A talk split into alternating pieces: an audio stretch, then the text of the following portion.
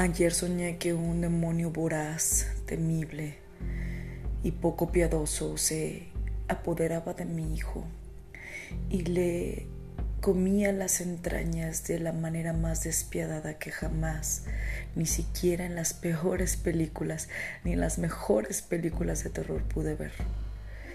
Nunca me imaginé ver a mi hijo en la manera tan vulnerable y con tanto sufrimiento como lo vi ayer en mis sueños o en una subrealidad donde la mente nos muestra nuestras más temidas, nuestras más sucumbidas debilidades.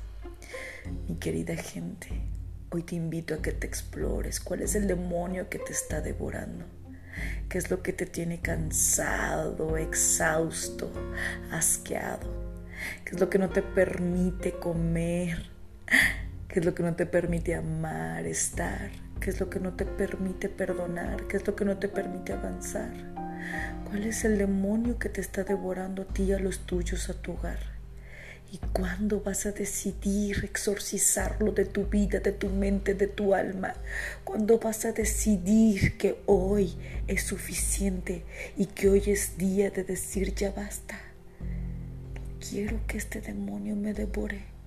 No quiero que devore a mis hijos, a mi familia. No quiero que devore mis ánimos, mis ganas de vivir.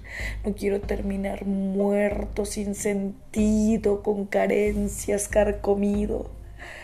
¿Cuándo, mi querida gente, nos vamos a cansar? A cansar de vivir para sufrir.